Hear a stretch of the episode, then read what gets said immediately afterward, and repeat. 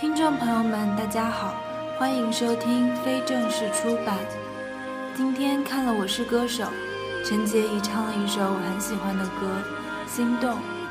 记得高考前的我，就是边听这首歌边一个人在寝室做值日的。歌很好听，电影也一定很棒。要选一个阳光明媚的下午，好好看一遍。于是我今天就是想唱这首歌。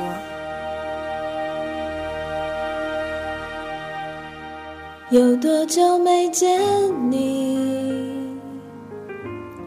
以为你在哪里？原来就住在我心底，陪伴着我的呼吸。有多远的距离？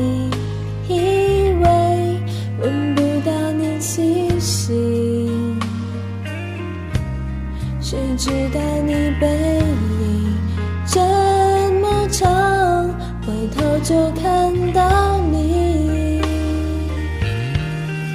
过去让它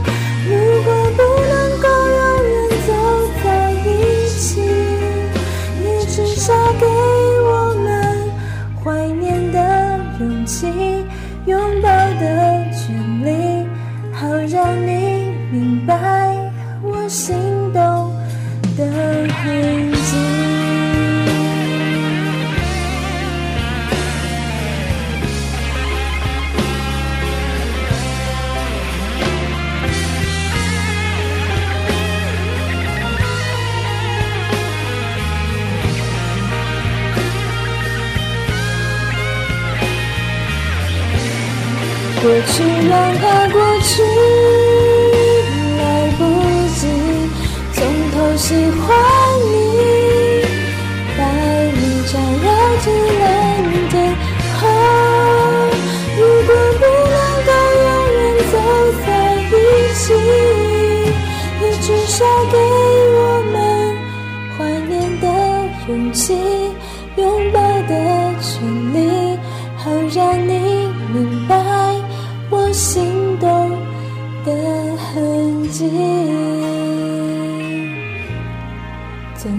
想再见你，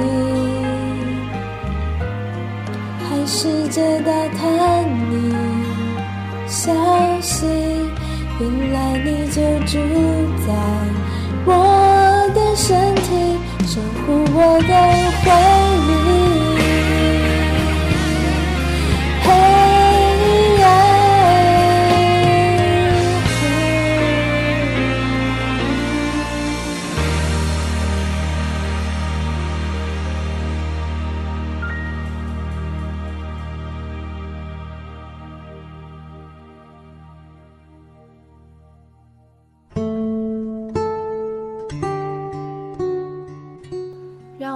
续昨天的故事。你好，小王子说道。你好，板道工说道。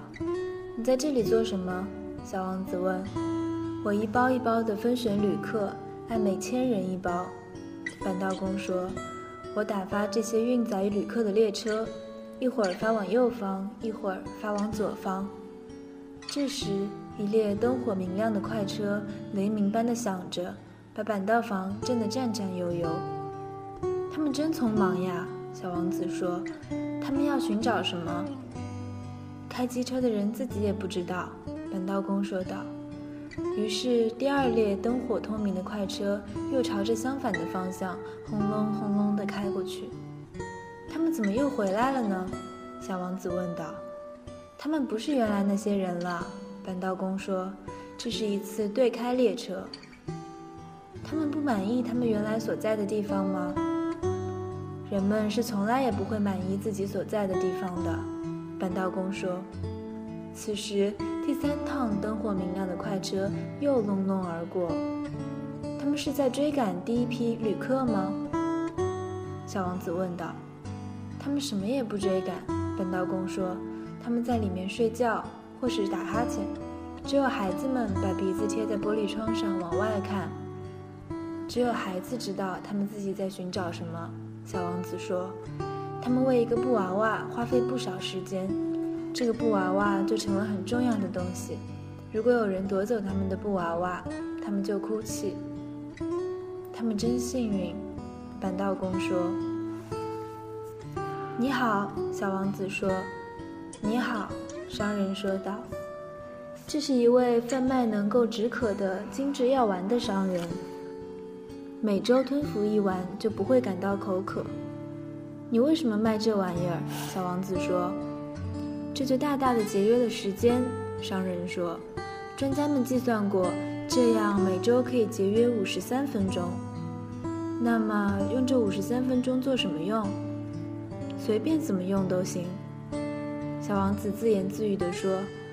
如果我有五十三分钟可支配，我就悠哉悠哉地向水泉走去。这是我在沙漠上出了事故的第八天。我听着有关这个商人的故事，喝完了我所备用的最后一滴水。哈，我对小王子说：“你回忆的这些故事真美。”可是我还没有修好我的飞机，我没有喝的了。假如我能悠哉悠哉地走到水泉边上去，我一定也会很高兴的。小王子对我说：“我的朋友狐狸，我的小家伙，现在还说什么狐狸？为什么？因为这就要渴死人了。”他不理解我的思路。他回答我道：“即使快要死了，有过一个朋友也好嘛。我就为我有过一个狐狸朋友而感到很高兴。他不顾危险。”我自己思量着，他从来不知道饥渴。只要有点阳光，他就满足了。他看着我，答复着我的思想。我也渴了，我们去找一口井吧。我显出厌烦的样子，在茫茫的大沙漠上盲目的去找水井，真荒唐。然而我们还是开始去寻找了。当我们默默地走了好几个小时后，天黑了下来，星星开始发出光亮。由于渴，我有点发烧。我看着这些星星，像是在做梦一样。小王子的话在我脑海中跳来跳去。你也渴吗？我问他。他却不回答我的问题，只是对我说：“水对心也是有益处的。”我不懂他的话是什么意思，可我也不作声。我知道不应该去问他。他累了，他坐下来。我在他身旁坐下。沉默了一会儿，他又说道：“星星是很美的，因为有一朵人们看不到的花。”我回答道：“当然。”而我默默地看着月光下沙漠的褶皱。沙漠是美的，他又说道：“确实如此，我一直都很喜欢沙漠。坐在一个沙丘上，什么也看不见，听不见，但是却有一种说不出的东西。”在默默地放着光芒，使沙漠更加美丽的，就是在某个角落里藏着一口井。我很惊讶，突然明白了为什么沙漠放着光芒。当我还是一个小孩子的时候，我在一座古老的房子里，而且传说这个房子里埋藏着一个宝贝。当然，从来没有任何人能发现这个宝贝。可能甚至也没有人去寻找过，但是这个宝贝使整个房子着了魔似的。我家的房子在他的心灵深处隐藏着一个秘密。我对小王子说道：“是的，无论是房子、星星，或是沙漠，使它们美丽的东西是看不见的。”我真高兴，你和我的狐狸看法一样。”小王子说。小王子睡觉了，我就把他抱在怀里，又重新上路了。我很激动，就好像抱着一个脆弱的宝贝，就好像在地球上没有比这更脆弱的了。我借着月光看着这惨白的面颊，这双紧闭的眼睛，这随风飘动的缕缕头发。这时我对自己说道：“我所看到的仅仅是外表，最重要的是看不见的。”由于看到他稍稍张开的嘴唇露出一丝微笑，我又自言自语地说：“在这个熟睡了的小王子身上，使我非常感动的是他对那朵花的忠诚，是他在心中闪烁的那朵玫瑰花的形象。这朵玫瑰花，即使在小王子睡着了的时候，也像一盏灯的火焰一样，在他身上闪耀着光辉。这时，我就感到它更加脆弱，应该保护灯焰，一阵风就可能把它吹灭。于是就这样走着，我在黎明时发现了水井。那些人们，他们往快车里拥挤，但是他们却不知道要寻找什么，于是他们就忙忙碌碌来回转圈子。小王子说道。他接着又说：“这没有必要。我们终于找到了这口井，不同于撒哈拉的那些井，撒哈拉的井只是沙漠中挖的洞，这口井。”则很像村子中的井，可是那里又没有任何村庄，我还以为是在做梦呢。真怪！我对小王子说：“一切都是现成的，露露、水桶、绳子。”他笑了，拿着绳子转动着露露，露露就像是一个长期没有风来吹动的旧风标一样，吱吱作响。你听，小王子说：“我们唤醒了这口井。”他现在唱起歌来了，我不愿让他费劲，我对他说：“让我来干吧，这活对你太重了。”我慢慢的把水桶提到井栏上，我把它稳稳的放在那里，我的耳朵里还响着露露的歌声，依然还在晃荡的水面上，我看见太阳的影子在跳动。我正需要喝这种水，小王子说：“给我喝点。”这时我才明白了他所要寻找的是什么。我把水桶提到他的嘴边，他闭着眼睛喝水，就像节日一般舒适愉快。这水远不只是一种饮料，它是披星戴月走了许多路才找到的，是在露露的歌声中，经过我双臂的努力得来的。它像是一件礼品，慰藉着心田。在我小的时候，圣诞树的灯光。午夜弥撒的音乐，甜蜜的微笑，这一切都是圣诞节时我收到的礼品，辉映着幸福的光彩。你这里的人在同一个花园中种植着五千朵玫瑰，小王子说。可是他们却不能从中找到自己所要寻找的东西。他们是找不到的，我回答道。然而他们所寻找的东西却是可以从一朵玫瑰。或一点水中找到的，一点不错，我回答道。小王子又加了一句：“眼睛是什么也看不见的，应该用心去寻找。”我喝了水，我痛快地呼吸着空气。沙漠在晨曦中泛出蜂蜜的光泽，这蜂蜜般的光泽也使我感到幸福。为什么我要难过？小王子又重新在我的身边坐下。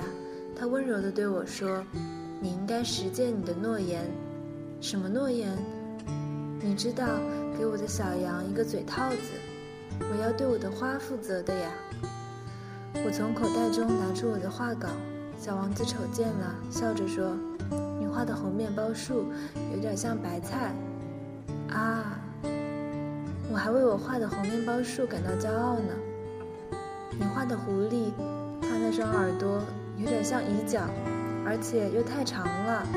这时他又笑了。小家伙，你太不公正了。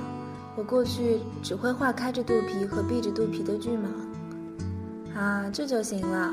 他说，孩子们认得出来。我就用铅笔勾画了一个嘴套。当我把它递给小王子时，我心里很难受。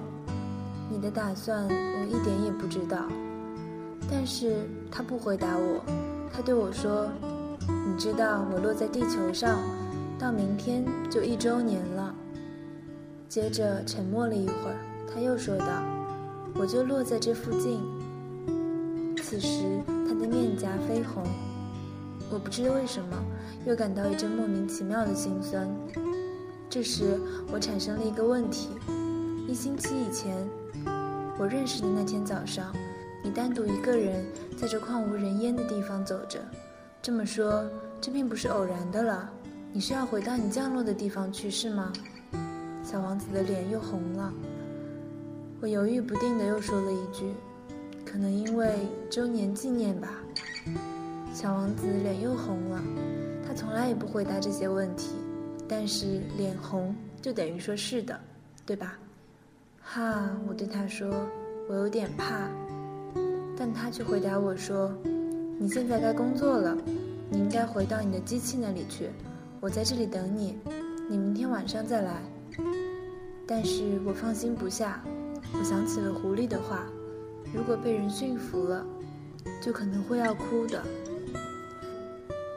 今天的故事就讲到这里了，感谢大家的收听，各位晚安。